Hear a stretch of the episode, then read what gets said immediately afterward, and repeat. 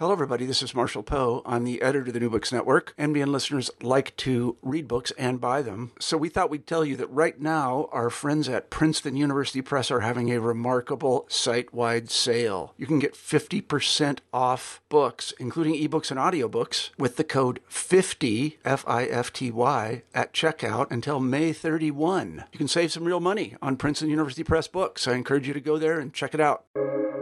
Welcome to the New Books Network. Hello, everybody, and welcome back to the New Books in Buddhist Studies podcast, a podcast channel on the New Books Network. I'm Tori Montrose, the host of the channel. Today, we'll be talking to Chenxing Han uh, about her new book, Be the Refuge Raising the Voices of Asian American Buddhists. Chenxing, welcome to the show. Thank you, Tori. It's great to be here. I wonder if you could begin uh, by telling us a little bit about yourself, your background, and what brought you to Buddhism and Buddhist studies. Absolutely. So, I was not raised Buddhist. I'm Chinese American, came to this country when I was about four years old, and my parents are non religious, as is pretty common, I think, for people of their generation from China. And I really began to really delve into a personal interest in Buddhism in college, maybe around my junior year. In fact, I studied in South Africa, which I mention a little bit briefly in this book, Be the Refuge. And some of the first Buddhist communities I actually visited in person were in and near Cape Town. But I came to the academic study of Buddhism fairly late in my undergraduate career. In fact, at my final quarter at Stanford, Ben Brozzi, who is now at University of Michigan, he was teaching a class on Buddhism and death. And so that was really the first course I took in religious studies. And I was quite intrigued to learn more. And then through a sort of circuitous set of circumstances, I ended up at the Institute of Buddhist Studies, which is, of course, where actually we, you and I first met. So, yeah, so my bachelor's degree was very interdisciplinary. It was in science, technology, and society with a minor in cultural and social anthropology. My BA thesis had nothing to do with religion. It was about mobile phones in South Africa, but it was an interview based project. And so I think that actually transferred over well for this particular project. So I ended up in a master's program at the Institute of Buddhist Studies, actually the equivalent of a master's of divinity. So I earned a degree in Buddhist studies, but also a certificate in Buddhist chaplaincy. And after I graduated, I did a year long residency in hospital chaplaincy. And it was really after that time that I was still sitting on all this material from this master's thesis, all these interviews, and I really felt urgently that this needed to become a book. Um, I felt urgently, but it still took many years for that book to come to fruition. So I think between my first interview and the time that this book was actually published earlier this year was maybe about a seven year span. Hmm. Great. Uh, yeah, I actually wanted to ask you a question about your experience in South Africa um, I also studied abroad in South Africa as an oh, undergraduate, wow. doing something completely different to what I do now.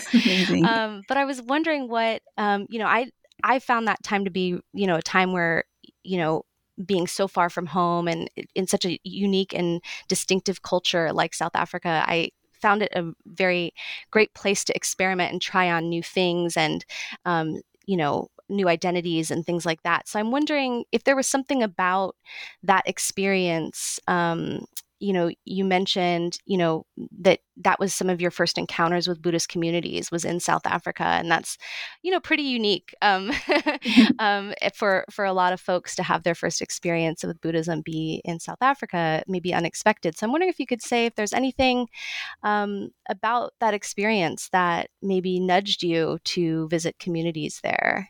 Yeah you know i went to south africa thinking i would end up thinking a lot about race. And actually, what came up more were issues of gender, but mm. also this sort of personal exploration of religion. And I think being just quite struck by Buddhism's reach and scope. So I'd taken a gap year before college mm. and spent some time in Asia. So I was able to kind of experience Buddhist communities in Thailand and Nepal and Tibet, just kind of briefly, more as a tourist. But then to see that also expressed in South Africa, kind of unexpectedly, I remember running into Tzu there and thinking, like, oh my mm. goodness, there are Taiwanese Buddhists here. And mm. the scope is quite broad. And then I think certain dynamics that in retrospect I could see happen here in the US too, predominantly white convert groups and just sort of like I think what really struck me was, yeah, thinking about what does it mean to think about being somewhat of a minority religion, right, within the broader scope. Mm-hmm. And then for my interviews, actually, they weren't about religion, but most of the people I spoke to were Christian. And I was mm. actually very compelled by their kind of the ways that they wove together faith and social justice. And so, mm. you know, I knew my own affinities leaned toward Buddhism, but it also made me wonder about how Buddhism and social justice and this kind of more service oriented or spiritual care work could all weave together. So I'd say it planted a lot of really powerful seeds. Um, that would blossom later, you know, and and it was striking to have this big stack of books with me that on Buddhism, just like a very wide range of books, but then to you know try to like experience that in a mm. pretty unexpected setting. And I'd say maybe my I guess in Be the Refuge, you know, there's little bits and pieces. I mean, I think something that's striking about the book is that I actually wrote it primarily while living in Cambodia and Thailand. Mm. So, really writing a book about Asian Americans based in the US, but doing it from a distance. And I found that for me personally, I actually kind of needed that distance. Like you said, the kind of like strangeness of being mm. displaced in a different setting and that I think it helped me sort of question my assumptions. And frankly, it was also just to shift my experience of what it meant to be an Asian person, to be an Asian appearing person to be an Asian person in South Africa is a very different experience than to, you know, be that here in the States or to be that in Cambodia or Thailand for that sure. matter.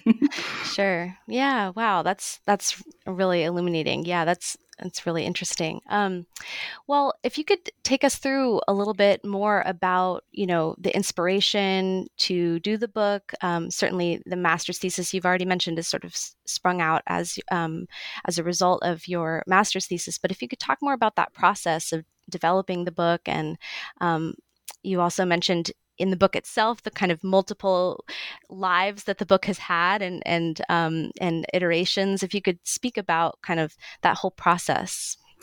Sure yeah. So I remember casting about for a master's thesis topic, and I'm very good at missing the obvious. But the more I started to think about Buddhism in America, and particularly reading sociologists of religion like Wendy Cadge, Sharon Suh, Carolyn Chen, Jiemin Bao, their work, which is so invaluable and tends to be cited at particular temples and focused on, you know, a particular ethnic group, whether it's Thai or Sri Lankan Buddhists, Taiwanese Buddhists, etc.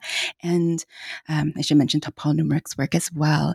And so, what really struck me is often there'd be a line or two or a paragraph or so just about how hard it was to find young people in these spaces, and it just got me more curious to think about well young adult Buddhists must be out there, and particularly young adult Asian American Buddhists.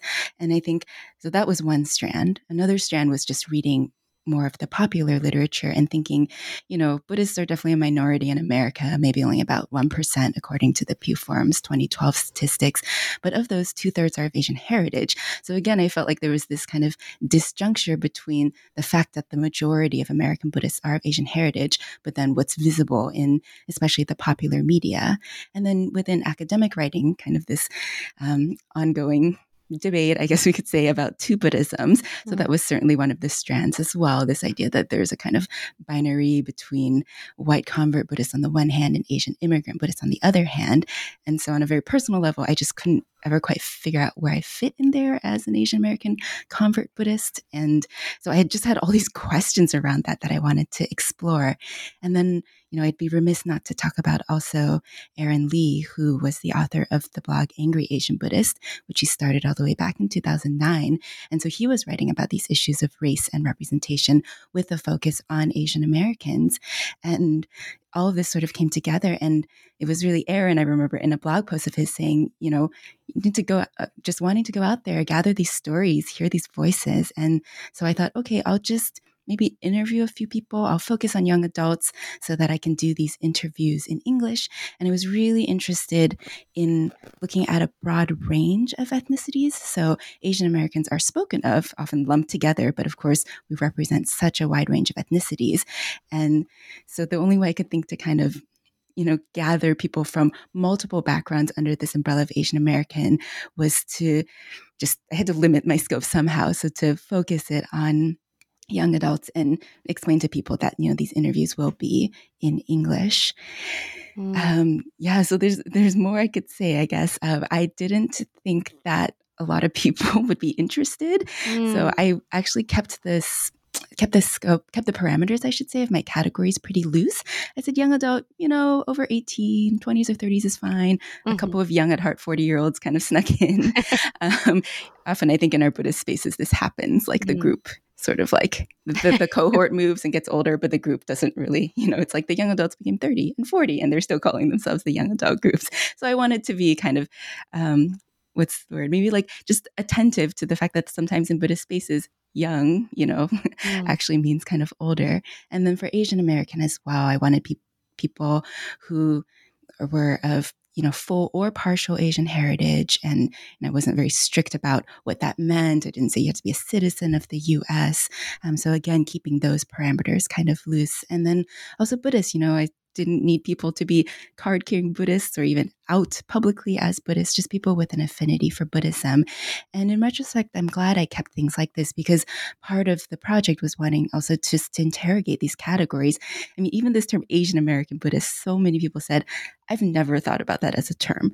Like I've thought of mm. Asian American Christian, for example, but I've just never thought about Asian American Buddhist, this particular intersection of my own race and my own religion. And so it was really fascinating to talk with people. And I was very greedy, so my interview protocol was really long. People were very patient with me, and these interviews were, you know, one and a half to five and a half hours long. Mm. So people had a lot to say, and I think just based on the sheer length of the interviews, I realized, you know, I felt like we just touched a nerve together and there was a lot more to explore together. Yes, um, I I want to circle back to Aaron's role in in the book uh, in a little bit, but I also was wondering if you could say um, you drop in a, a, brief mention in the book to the advice that um, the novelist Ruth Ozeki gives you about right. this project, and I wonder if you could share that. I was such it was such a um, great story. Sure. Yeah. Ruth Ozeki, who just came out with a book called her latest novel, The Book of Form and Emptiness, which I'm very mm. excited to read. So, back in 2014, when she was promoting A Tale for the Time Being, she gave a talk and um, was very kind afterwards. You know, when I kind of went up to her and said, like, I have this thesis and I'm trying to turn it into a book. I don't know mm. if you mm. have advice. And so she very generously spoke to me on the phone later. And a piece of advice that just really stuck with me was she really urged me to make the book an account of my curiosity mm. and to write myself into the book. So it took me several years to really fully incorporate that advice. So mm. you talked about earlier the multiple lives of this book. And I had this first version of a book, you know, here was out of a master's thesis. I was living in Cambodia. I wasn't even connected to an academic institution.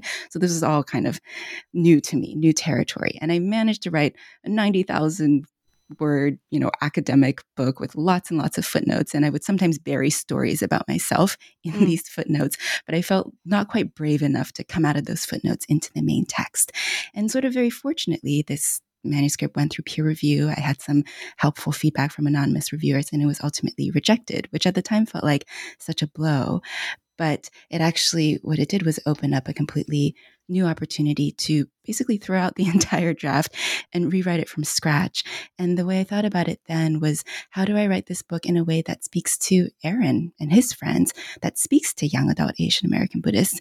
And as I started doing that, I realized I would have to do exactly what Ruth Ozeki advised, which was really to make it a story of my journey, which you know is kind of a narrative thread throughout the whole book and is the very truthful origins of the book and that I would have to share more of my own story. And it was a bit of a dancing act to try to, you know, weave that in while also making room for the voices of 89 other interviewees.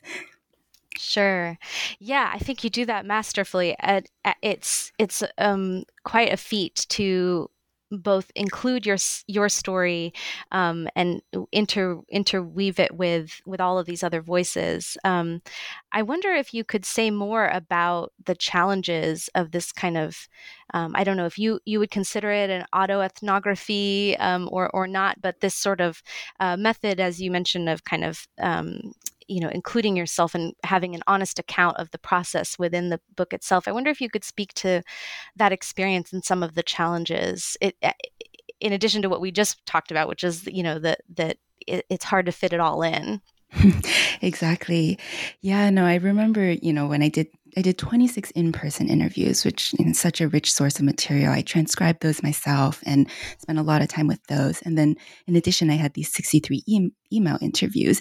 And fortunately for email interviews, because there is some limitation in terms of not being able to meet, you know, synchronously and face to face, I was able to follow up with maybe half of those people and continue to exchange emails. I've since met many of those people in person, but would would trying to take this kind of bottom up approach and just spending a lot of time with these voices. And I think maybe one of the hardest parts at first was just this temptation to like obscure myself and erase myself and just deliver these voices. But I realized it was very hard to kind of weave them together. You know, it's almost like there wasn't really a frame for weaving mm. them together. And I realized, like, well, I was present at all of these interviews, and I've always really appreciated when anthropologists and sociologists are more self reflexive in their work. So we can really understand where they're coming from and how that invariably their own positionality will shape kind of the end product. And so I think it was really just this iterative process. Um, and something that really helped me actually was doing this year long chaplaincy residency. So this is called CPE, Clinical Pastoral Education. And it's a very, you know, supervised kind of learning in providing spiritual care, doing ministry. So I was doing this in a hospital setting and there's this kind of action reflection model you and it's kind of very iterative. So you are on the units, but then there's a lot of self reflection of how were we personally impacted. And I think doing that kind of writing and then giving myself permission to start integrating this kind of more chaplaincy oriented writing. And frankly, I actually really dislike that we make these kinds of distinctions, right, mm. between intellectual and spiritual. And in a way, the Institute of Buddhist Studies was just such a perfect home for this book as a place that feels to me both like an intellectual and spiritual home, as a place that really encourages the integration of these different facets. And so, as with many things, I think it ended up being, you know, having to sort of cut from the material of the 89 other interviewees or consolidate or pick the best quotes or, you know, I have this like big document of parts I've I've discarded so then mm. I can feel like it's being composted or will be regrown into a future project. So I don't feel like it's completely being thrown out.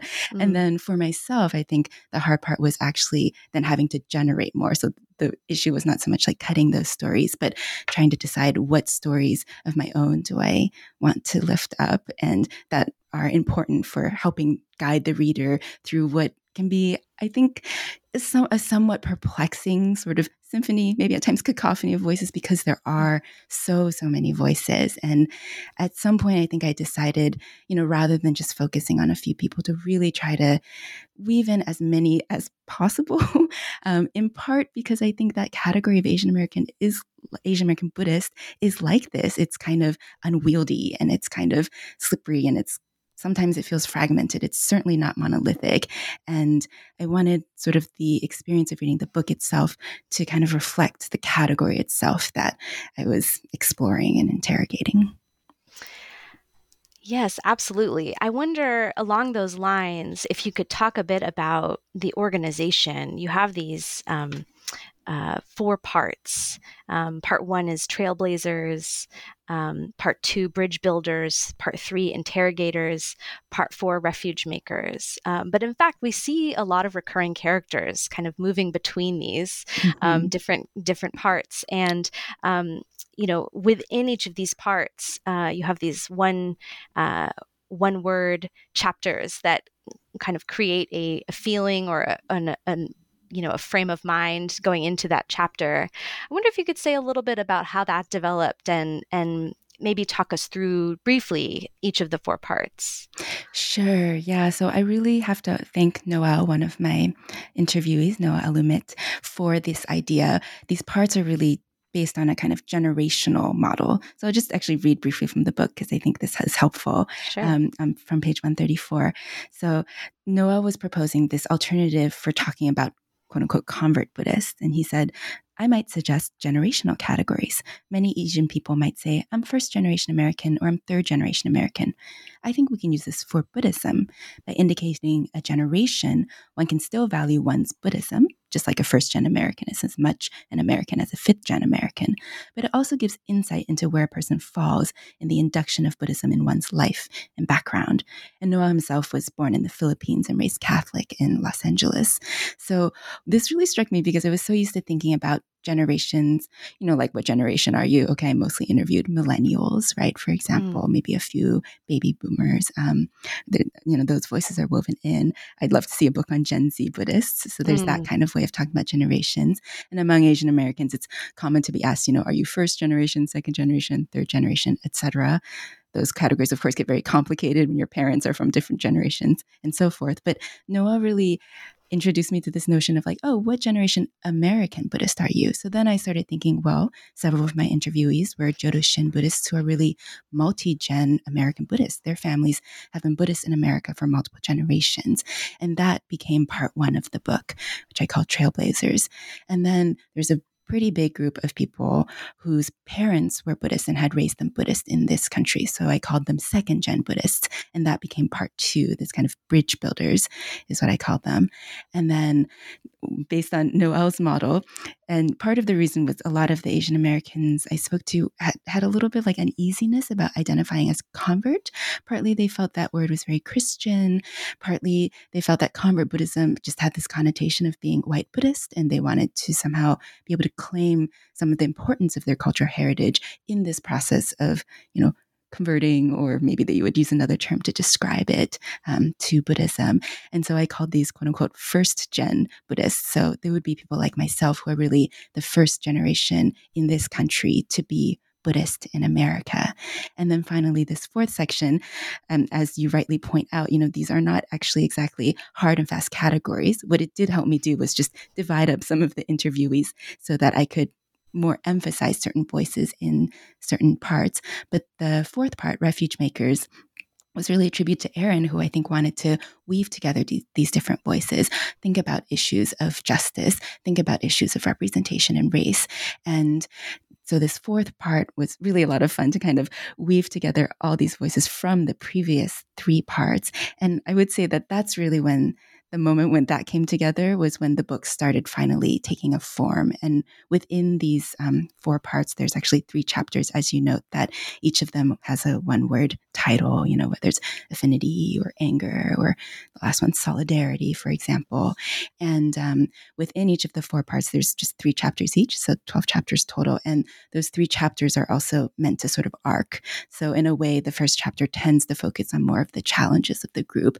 And then the second chapter chapter tends to focus on, you know, us kind of grappling with and working through. And then the third chapter within each part I won't say it's fully resolved, but I would say there's a greater sense of resolution or um, trying to lift up more the sources of yeah, the ways that Buddhism is a source of strength for different young adult Asian American Buddhists versus, you know, having it be sometimes a source of shame or just something that people don't want to talk about because they're tired of the kind of stereotypes that they're confronted with.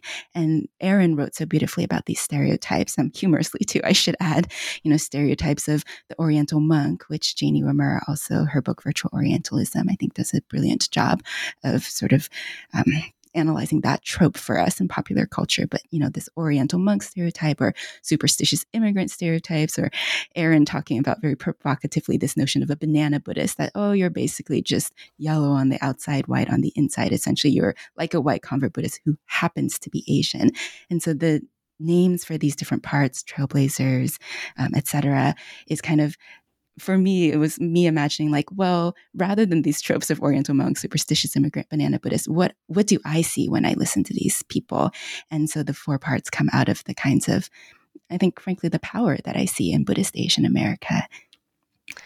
Thank you. That's really clarifying to hear you um, talk through some of those things because having read the book, you know, uh, as you have described, it's such a tapestry, but kind of hearing some of your thoughts behind organizing it adds additional layers. It makes me want to go back and revisit, um, uh, especially when um, when using this in the classroom, um, which we can talk about a little bit later. We've but we've mentioned uh, Aaron a little bit um, already. Um, I thought I would um, ask you to just sort of provide a little bit of background of uh, about your relationship with with Aaron Lee and and his you know the way he figures into this book. Um, certainly, you know you can't get through the first page really without um, without you know um, f- his presence, uh, and it's woven beautifully throughout and, and very movingly at the end with um, with his uh, passing away. But I wonder if you could just say more about his life and influence and your relationship and and how that figures into the book. Right. So, you know, I first knew Aaron just as the Angry Asian Buddhist, and he was blogging anonymously there. And I realized, oh, he's been blogging for a while, even earlier than that, on a group blog called Dharma Folk. And once I started this project at the Institute of Buddhist Studies, my advisor was Scott Mitchell. And fortunately, Scott was very active on the Buddhist blogosphere at the time, and so was you know, the person I would later learn is Aaron. So Scott put me in touch with Aaron. I was very nervous because I thought this person's going to be angry or rude or something. And of course, he ends up being the most friendly, most generous person. He was living in LA at the time. And so we kind of immediately struck up a friendship. He was incredibly helpful for the project itself, just letting people know that I was doing these interviews.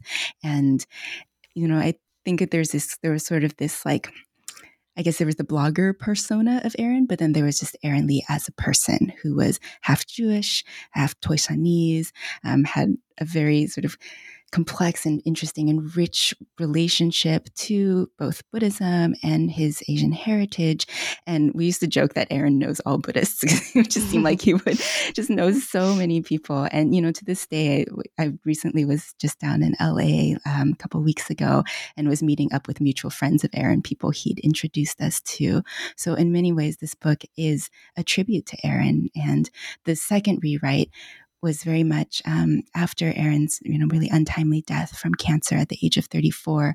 That's when I threw out the academic draft because it made no sense anymore. It's sort of like and his really unexpected death and wanting to continue his vision of what was possible for Buddhist Asian America um, became the impetus for this book. So there's much more I could say, but mm. um, I'd say in many ways, you know, Alexander Chee encourages us to write for our dead.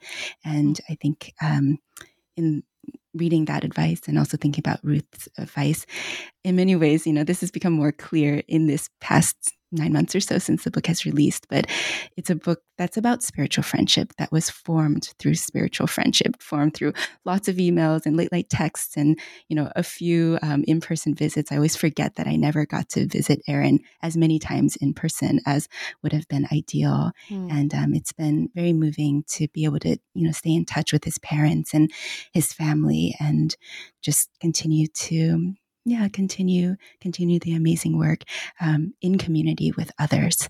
The amazing work that Aaron did. Yeah, it's really great to see, um, you know, the ways in which, um, you know, you can see very clearly um, within the book the way you know he inspired the process but even since the book has been out now um, for you know for some months you can see you know the as you had mentioned this that you hadn't necessarily expected it to um, to touch a nerve for so many mm. folks and you can see this kind of um, ripple effect of of the the work that you did and the inspiration he provided and I can only imagine that um, that he would be very happy to see the success of the book so far and the work that that you and others have been doing on the organizing side and um, so yeah it's a really it's a beautiful tribute um, uh, I wondered if you could um, getting into some of the recurring themes in the book, um, one of the things that I found that um, really struck me the most was about this kind of challenge of of labels around identity. Mm. Um, especially I found in the, as you mentioned, when you're talking about part two with bridge builders, these not quite converts, but, you know, th- these uh, perhaps second generation or first generation, depending on how you're looking at it, um, uh, Buddhists and, and the, the difficulty that these um, folks had with with this label of Buddhist. Um, I think you mentioned a couple of times in the book too that um, you know the Pew Forum, the the the the survey data about Buddhists and how some of your interviewees said, "Well, I don't know if I would have responded definitively as Buddhist for Pew Forum, but here I am talking to you, and I'm I'm a Buddhist identifying, you know, on the you know in in our interview." So I wonder if you could talk a little bit about that difficulty around identification and and um, the challenges it, it maybe it posed um, for your interviewees and and for you as a researcher in terms of outreach and and and writing about it? Yeah, I mean, I think you know, there are many parts to that question, so I'm trying to think where to where to begin. I mean, certainly for reaching out, I think it really helped that, you know, I myself identified as Buddhist and Asian American. I remember in one interview, someone just saying like, "Are you Christian?" And I, I said, oh, "No, actually, uh, you know, I didn't necessarily lead with my own identity, but I was very open about it." And so I could just see them visibly relax. And I think in that moment, um, I don't know, it just it just made me think about yeah, all of the kind of obstacles, what it means to be a racial and religious minority. And that looks like, you know, discrimination or bullying or the kind of just on a psychological level, what it feels like to not belong and to be told you don't belong, to be harassed for wearing a Buddha pendant and so forth. And I think I found it really powerful to talk to people who'd been raised by immigrant parents, but often there were gaps in terms of language, in terms of um, even just trying to understand what is this practice? What does this chant mean? What is this ritual? Sometimes feeling like, oh, I'm not a good enough Buddhist compared to my parents or grandparents. But also, so there's this kind of like vertical dimension with um, you know within one's own family or within one's own community and ethnic community but then also this horizontal dimension of looking around and noticing well all the spokespeople for buddhism appear to be white men or white mm-hmm. scholars or white converts and this kind of feeling like does my own buddhism matter and even you know in schools people's own forms of Buddhism not really ever being represented, I think.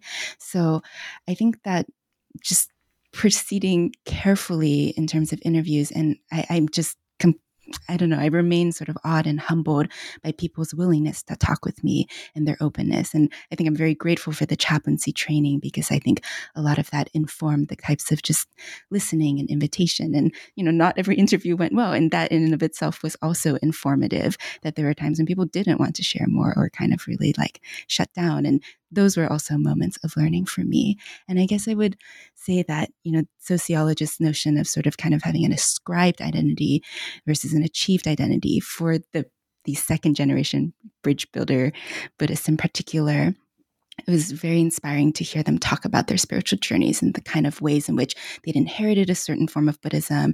And then, often, especially in college, the first time really being away from their families, away from their temples, and starting to make sense of their own Buddhism within this broader form of American Buddhism and also global Buddhism. And, you know, I trace Eric's story, which I found to be so moving the kind of ongoing process of trying to understand his parents and finding eventually a place of, you know, it's always an ongoing process. So it's not an end point, but a stopping point that felt more inclusive and understanding of his parents' Buddhism, not needing to denigrate that, but also an ability to try to understand for himself, oh, what does it mean for me, you know, as someone who grew up speaking English and who's most comfortable in that language and understands Buddhism in a very different context? How do I kind of, um, there's a chapter called Reclamation, so kind of like reclaim Buddhism for myself. Right. Yeah. I, I found it really fascinating. There's some interesting parallels, you know, in my own experience, uh, being really interested in Buddhism and um, after college moving to Japan. And I wanted to talk to everybody I met in Japan about their religious beliefs. Right. and, um, you know, it was, it was very awkward for for many people the the directness of my questions my the naivety of asking you know are you buddhist and can you talk to me about you know and the identity the kind of resistance about identifying with those kind of direct labels of saying well i mean my family is buddhist and you know we go to temples you know for various holidays and and you know of course many of them would have butsudan altars in their homes but um, to kind of identify their you know with their hold that individual identity as a buddhist was a little more complicated and people were more reticent to mm-hmm. um, to answer in that way and so i saw some interesting kind of parallels that you know oftentimes in the japanese setting it can be kind of mixed in with um, you know relationship to the idea of kind of Christian religiosity and, mm-hmm. and identifying the, on a personal kind of individual level, um, you know, with with uh, with kind of ascribing to a single faith mm-hmm, um, mm-hmm. but you know on the ground and similarly like with the pew forum um, but in japan there's plenty of surveys that say you know that a lot of um, people in japan don't identify with any religious um, uh, any religious identity and then uh, you know the temples are, are still quite popular in major holidays mm-hmm. and mm-hmm. whatnot and and again these butsudan home altars so mm-hmm. this kind of uh, you know grappling with different ideas about what um, you know what it means to be a buddhist like what is a mm-hmm. buddhist i think your your book really addresses that in in so many ways and um, mm. and really you know leaves the question open um, rather than tries to close it and resolve it for us it right. leaves it open which is um, you know much more fruitful i think from a scholarly perspective but hopefully also um, welcome from a more general perspective just on a social, societal level um, mm. to be to sort of open open that up so mm. i really appreciated that um, that discussion especially um, let's see. So I'm wondering if also, um, you know, you could uh, say a little bit about um, the in the um, let's see, in the um, fourth part in Refuge Makers, you talk mm. a bit about um, where you deal quite uh, frankly with issues of uh, racial intolerance and um, uh, anger and um, kind of uh, getting back to this idea of identity about the the sort of erasure of Asian Americans from the story of, of Buddhism in America. And the ways that that brings up a lot of you know um, complicated feelings for for your interviewees and for yourself and i wonder if you could speak more about that especially um, you know this project being you said about seven years from from start to finish mm-hmm. a lot mm-hmm. has changed in the american yeah. landscape um, especially you know with the with the recent um, atlanta shootings uh, bringing a heightened consciousness to folks outside of the aapi community about um, about asian hate and of course uh, hate hate uh, hateful acts against Asians relating to um, you know COVID 19 and, mm-hmm. and that kind of misplaced uh, blame and things like that. I'm wondering if you could say um, a little bit about both the way these issues get brought up within uh, the book, and then sort of how, um, in re- in very recent times, perhaps like post publication, or you know maybe after your final draft was submitted, um, you know how your thinking about this has has continued to move. Right. No, that's a really great question. Right. When I was writing this book, Black Lives Matter was still fairly new. There's maybe only one mention of it during the interviews. And so, in some ways, the book feels a bit like a time capsule, uh, which I think is very valuable because there's actually, you know, the history of Asian American Buddhism is very deep, but unfortunately, much of that history is lost or requires a lot of excavation, as, you know, people like Duncan Williams and Fu Su have done a brilliant job of doing that. And um, yeah, you're absolutely right. I mean, this this last section really came out of. I remember in the actual interviews, I actually wanted people to respond to certain blog posts that Aaron had made, and just the wanted to ask them about you know how it felt to see Asian American Buddhists represented or you know not represented at all. And so I think these issues of representation are still very much relevant, but certainly I think Aaron's work and the work of many other people have shifted that. You know, we're much farther along than when Aaron started blogging. I mean, we have, you know, three new associate editors at Lions who are focused on Asian American and African American Black Buddhist issues, for example. Um, so it's been a very unexpected time for this book to come out, right, during a global pandemic and all of the just um, yeah everything that's going on that you mentioned. So i'd say that my thinking continues to really be informed just by um, i'm kind of marveling at how many people are talking about issues of race much more openly i mean when aaron began he would get so much pushback people would call him a racist and of course that still happens as our mm-hmm. colleague Ann Gleig you know informs us in terms of alt-right buddhists and that sort of thing but i see a much bigger group of people willing to really confront issues of race head on and really trying to understand it from a Buddhist perspective. Um, so it's really exciting time for this book to be sort of one small piece in that converse in this like much broader conversation. Yeah, absolutely. Um, great. I wonder if you could say a bit about um, so I, I have assigned some of your chapters for, mm. for my students uh, first in the, a graduate course that was an intro to Buddhism and um, and now in an undergraduate class this semester so the students haven't read it yet but um, one of the things I'm I am you know one of my motivations for including it in a class on Intro to Buddhism is again to sort of counter this um, phenomenon of erasure um, to the story of American Buddhism. I wonder if you could say um, what your hope, being that this is a um, a kind of hybrid book that includes mm-hmm. both academic methods and also very you know kind of personal and, and broader um, approaches. I wonder if you could um, say a bit about how Buddhist studies scholars um, how you hope they might use the book or what they might take from it. Um, and then on the other side, um, you know, for a more popular audience, what you hope, maybe the goal is the same, but if you could say a bit about um, your hopes for how the book um, would be would be used, especially in a Buddhist studies context, in an academic context. Mm. You know, I was thinking just to back to an earlier question you were mentioning, and I was thinking about how when I asked people, I didn't ask people like, "Are you Buddhist?" I'd ask people, when people ask what religion are you, how do you usually respond? and I was mm. thinking how even the ways I framed these questions were very much about opening conversations rather than like like getting through a survey, if that makes sense. Right. And so I'd say my broader hope, very broadly, is to like open up these kinds of conversations like you and I are having and between people and honestly, the book kind of came out of a place of like loneliness for myself of just like, where are all the other young adult Asian American Buddhists? What can we learn from them? And so there's that aspect of wanting to alleviate loneliness. And particularly, I think in the undergrad setting, it's been so um, heartening for me and just really satisfying, I must say, to hear that it's being taught in college classrooms and in high school classrooms. I believe one feedback from some from a student that I got through professor was something like, "It feels like she climbed into my backyard and knows way too much about my family," which might be the best compliment I've ever received.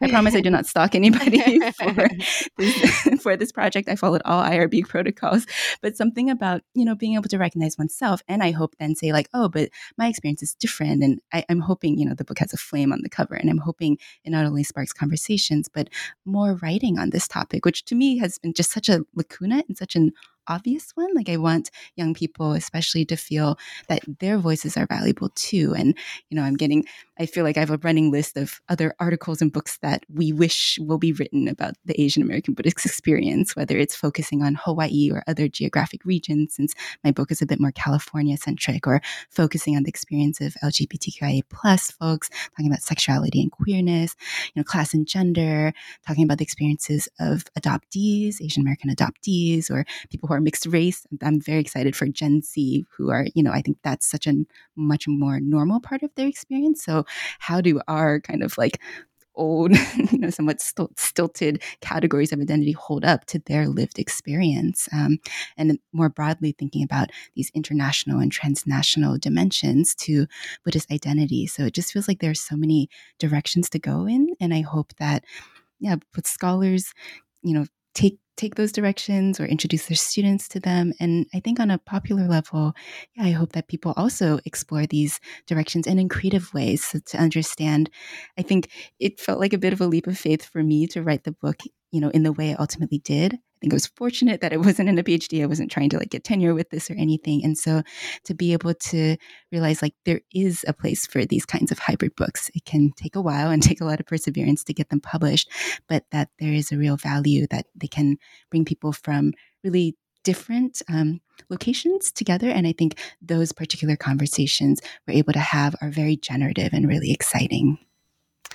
Right. I could see too, you know, you were saying part of this is motivated by your own loneliness. And I could see from a popular level this being a real comfort to mm. other, you know, I, I'm not in the AAPI community, but I could see, um, you know, it b- being comforting to, to even if you're, you know, um, sort of in an isolated part of the country or something mm-hmm. where maybe mm-hmm. you don't have a, a large AAPI community, um, perhaps you know this book can provide a bit of community you know in, in yes. the way that um, in the way that it can i also you know was thinking about um, y- what you said about your hope of it being generative. One of the things you provide in the book is an appendix, uh, several appendices, but the 1st mm-hmm. appendix, which I thought was an interesting thing to include, is the questions for other Asian American Buddhists. Um, mm-hmm. Um, could you say a bit about that and what your intent behind including that was?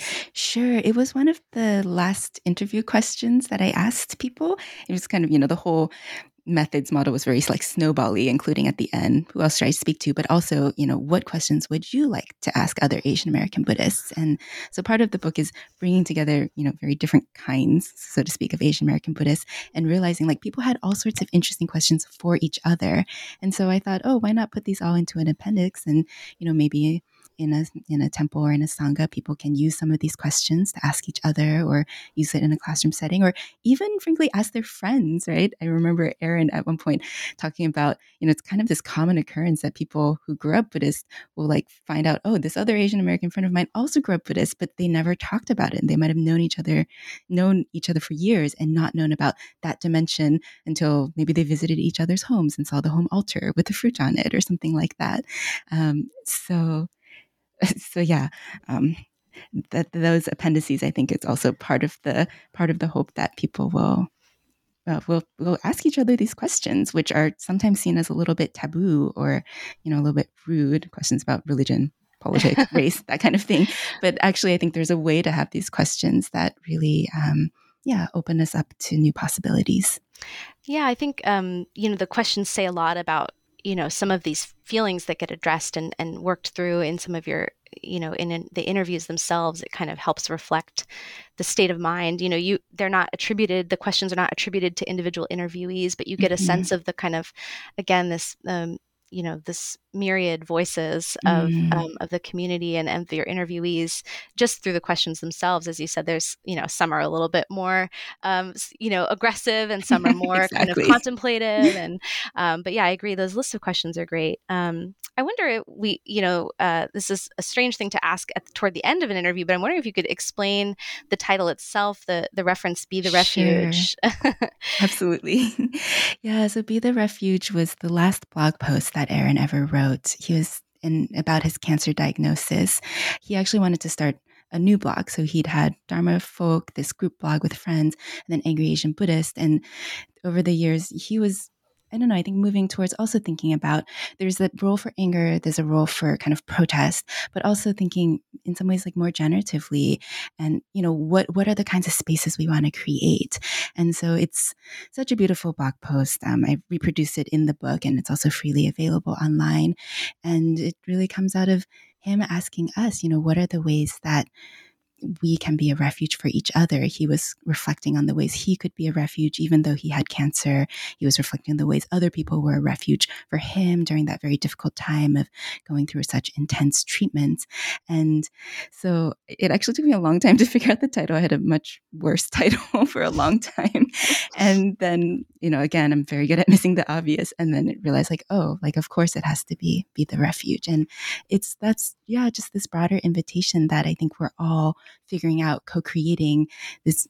And I think so much of us, especially during this time, there's so much grief. There's so much in the world that's very, very overwhelming. And what are even just the small ways we can be a refuge for ourselves, for each other, or we can seek refuge? And I also liked that, you know, we have the three refuges in Buddhism, so that there was that kind of connection to Buddhism as well.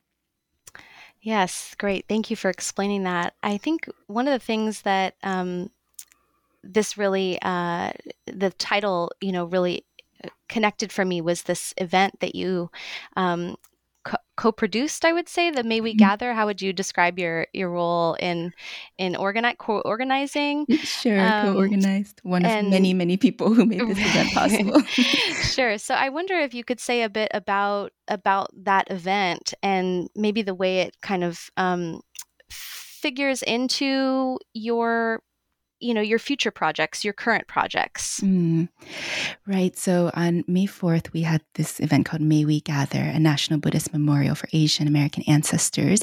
And I co organized this with um, Duncan Williams and Funie Hsu.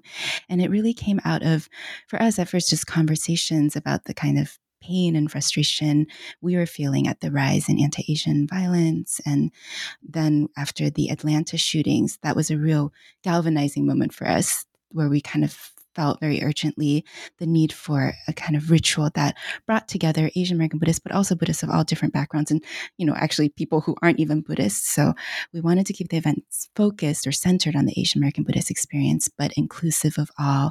Um, and if people want to learn more about that, they can go to maywegather.org. And there's also the full video of the ceremony as well as a shorter 10 minute video. And I think that relates a lot to what we were talking about, about sort of generative, generativity and to me, what strikes me is that this event really just came out of conversations and friendship, you know, um, and a lot is possible when we really talk about, you know, in an open way, kind of not just intellectually but spiritually, emotionally, what's happening for us, especially in the in the face of so so much suffering. I think that can feel so much bigger than ourselves, and so we're you know continuing we continue to talk um, even after this event and hoping to do another um, May We Gather for the following year. And I would say, like, the kind of ethos of doing something you know, if we're going to, Duncan is kind of the type of person who really encourages us, you know, if we're going to do something, let's make it meaningful. And I, so I think that spirit informs my current work. And I think doing an event like that, seeing, you know, 7,000 people join this live stream, realizing even when we feel isolated and lonely, actually so many people are you know care about these issues and are out there. And i think often you know i'm married to an academic so i know that academia itself can be very lonely too but that there's also this element where we care for what we study. I mean we're so fortunate in buddhist studies to study something that just inherently has meaning for many many people in the world and has meaning for our students who are grappling not just with intellectual journeys but spiritual journeys as well. And so i'd say after the event it's really encouraged me to you know continue to integrate these different strands that sometimes we like to keep separate or siloed and to really have fun with the kind of creative possibilities that are that you know that emerge when we really think about asian american buddhism you know as distinct from asian buddhism or as as a really i don't know a site of a lot of possibility that i would say a lot of untapped possibility Great. Well, along those lines, are you working on a new book project or um, any new research that you want to share at this time? Sure. Yeah. I recently finished a memoir about many things about Buddhist chaplaincy and grief and translation and spiritual friendship. So I'm kind of still in that project, um, seeking a home for that particular project, and um, have some kind of newer projects percolating, although it feels a little bit early to talk about them. But I would say that I've been thinking a lot about yeah, just absences and mm. kind of the kinds of you know, Asian American Buddhists were kind of absent. So I was writing into that absence. Um, this memoir project is kind of a response to the chaplaincy memoirs that are out there. And a lot of it is based in Christianity. And there are some really wonderful Buddhist chaplaincy memoirs. You know, Sharon Suh wrote Occupy, uh, Occupy This Body, for example, recently, but just wanting to see more. So I'd say the memoir is If Be the Refuge is kind of an invitation for more people to write into this space of mm-hmm. Asian American Buddhism, whatever that means. Like this memoir was my own response, like taking up that right. call. And right. then these future projects are, I've been thinking about kind of Asian American Buddhist literature and just um, just a lot of different things, but I'm kind of a slow writer. Projects take me a long time. So I'm in the kind of baby stages for that. And um, I'm currently the also the Buddhist chaplaincy program coordinator at the Institute of Buddhist Studies. And it's been really fun to kind of go back into that world since I was living in Southeast Asia for much of, much of the last uh, presidency. And so I was not as connected to chaplaincy, Buddhist chaplaincy, and spiritual care. And it's been really wonderful to reconnect back into that world more. So I suspect that will also have a bearing on whatever projects emerge. Great. Well, I look forward to seeing all that comes next for you. I really enjoyed having uh, this conversation with you, and I want to thank you for your time today. Thank you so much, Tori. It's been really such a delight.